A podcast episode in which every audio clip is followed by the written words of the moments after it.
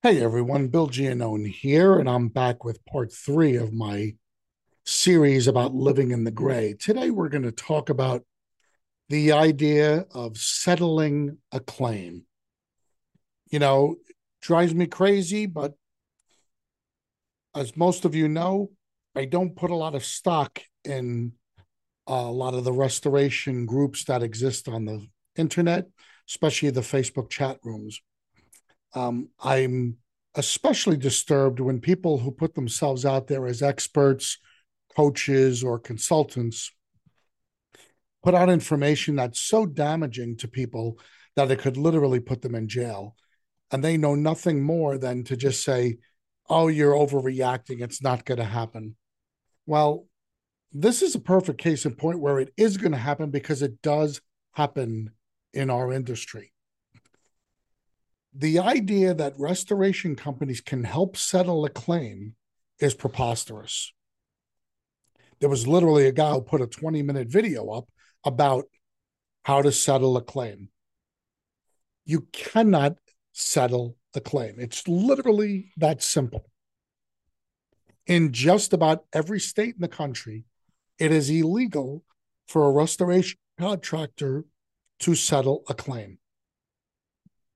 Remember, we're doing work for somebody after they have damage. And yes, most times the money is coming from an insurance company. That does not mean we are part of a claim. There's a very big difference between doing insurance work and being part of the claim.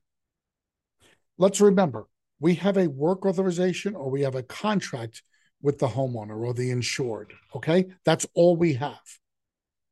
We are not a party to anything having to do with the claim. The claim is a legal process that takes place between an insurance company and their policy holders. When there is damage to the insured property, whether it's a car, whether it's a home, or another piece of property, in order to get money back from the insurance company for the costs that it, the policyholder incurs, they will file a claim. They have to alert the insurance company of the damage. They have to let them know they're taking care of it. And the insurance company will then open a claim file. There will be a claim number generated. All the information regarding the costs associated with that claim are going to be entered into that file. Settling a claim is something that's done by an adjuster and by the homeowner and any of the homeowner's representatives. We, as contractors, are not owner's representatives. The only people on the owner's side who are allowed to help settle a claim are their insurance agent or broker their lawyer, or a public adjuster. Those are the only entities that are allowed to legally discuss and or settle a claim for the homeowner. Our invoice, when we submit it to the homeowner, can become part of their claim, but we are not part of the claim. There's a really, really big distinction. So why do I get so crazy about that? Because, like I said, there are people out there telling you that they want you to settle a claim. Here's the other thing that's happening it's happening a lot where the insurance company is contacting you and say, Hey, I want you to talk with me so we could settle this claim. They're using that language. They're doing it for two reasons. Number one, they're ignorant and they don't understand that there's a difference between discussing your invoice and settling a claim. They're lumping it all together. But there could be a far worse reason that they're doing it. They might be doing it to entrap you into actually discussing the claim and trying to come up with ideas of settlement. You have no right to do that. So always avoid the idea of any conversation about settling or negotiating. We don't do that. We don't settle claims, we don't negotiate. We discuss our invoice. And the only reason we should even be talking to an adjuster is if the homeowner isn't capable of explaining our work directly to them. So we do that sometimes as a service. But you have to avoid the idea of settling a claim. That's not gray. That's black and white. Unauthorized, act, uh, excuse me, acting in an unauthorized manner as an insurance adjuster is illegal in just about every state. And the penalty for that could be large fines and or jail time. It's a very serious thing. And yes, there are some insurance companies, when you start talking about coverage and when you start talking about the policy, they will refer you to the state insurance commissioner and they will de- report you to the Department of Insurance for trying to settle a claim being unlicensed. So that's really, really something serious. And you know who else is helping them out?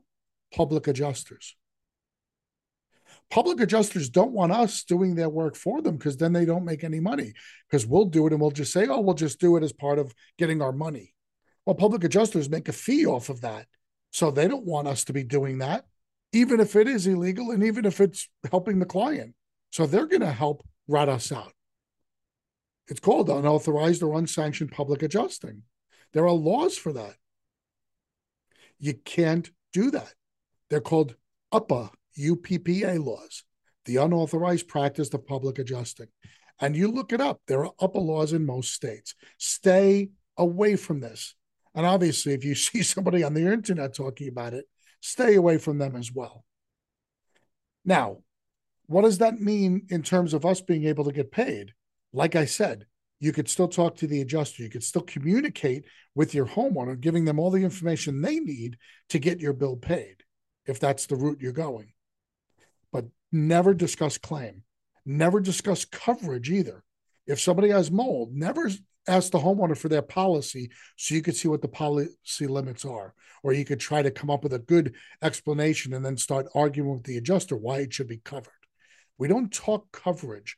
We don't talk claim. We don't talk policy.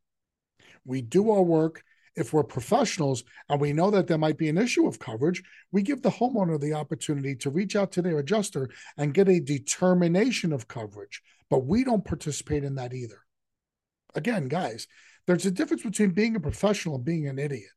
I want us to be professional. I want us to do what's best for our homeowners, our clients. I don't want to go in and do $40,000 of work and have the person denied in their insurance claim. And now we're sticking the homeowner with a $40,000 invoice when they thought everything was good.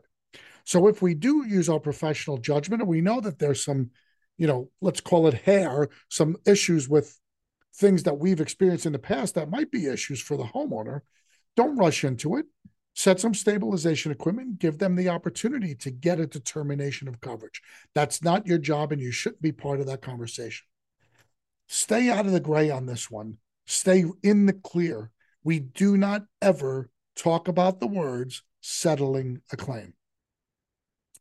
I hope I've been clear on this, and I hope in the three part series of Living in the Gray, you've learned some of the tricks that a lot of guys want to use to try to stay afloat in our industry my attitude is if you work by the book and you do everything right and you treat the customer well and you've got a long-term vision for your business you could be highly successful.